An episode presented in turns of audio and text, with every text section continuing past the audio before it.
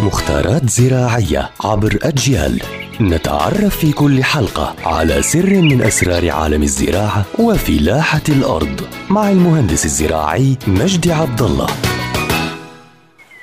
يعطيكم ألف عافية. أهلا بكل متابعي ومتابعات أجيال عبر منصاتها المختلفة. حكينا عن العناية في النجيل والنجيل وتعريفه و رح نحكي اليوم عن فوائد النجيل. يعني النجيل له كثير من الفوائد. منها بيئيا منها جماليا وغيره.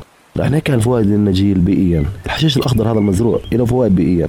منها أول شيء بيعمل على خفض درجة الحرارة وتلطيف الجو. يعني في المناطق اللي يزرع فيها النجيل بحديقة المنزل في الصيف لما تكون درجة الحرارة عالية بخفض لي من درجة الحرارة. بلطف الجو. كيف بلطف الجو؟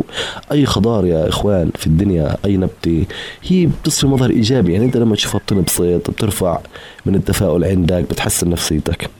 ثانيا تنقية الجو من التلوث. يعني مثلا جارك خلينا نحكي مولع نار تمام؟ مولع نفايات.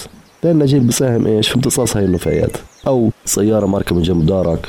طبعا البترول عبارة عن السموم فأيضا النجيل بنقي الجو من هاي السموم. ثالثا منع انجراف التربة وتعريتها ورفع نسبة الماده العضوية. طبعا النجيل لما يزرع من في التربة بيمسك التربة يعني بيمسك التربة بيمنع انجرافها. رابعا ترفع نسبة الأكسجين وخفض نسبة ثاني اكسيد الكربون من خلال عملية التمثيل الضوئي. يعني بترفع نسبة الأكسجين اللي هو الإنسان بحاجة له. شو فوائد النجيل جماليا. طبعا تظهر منظر حسن وجميل على المكان وكذلك تدخل السرور والبهجة في النفس. وتكون أماكن لجلوس كثير من الناس أيضا. يعني أنت لما تشوف نجيل بيصير منظر إيجابي زي ما آه، حكينا في بداية الموضوع وبعدل النفسيه ويشكل النجيل أيضا مساحة كبيرة من أي حديقة ووجودها أمر ضروري جدا ليكتمل جمال الحديقة. يعني أي حديقة عندي في البيت بدون نجيل بدون حشيش أخضر بتكون غير جميلة. فهذا هو موضوعنا اليوم وهو فوائد النجيل بيئيا وجماليا ويعطيكم العافية.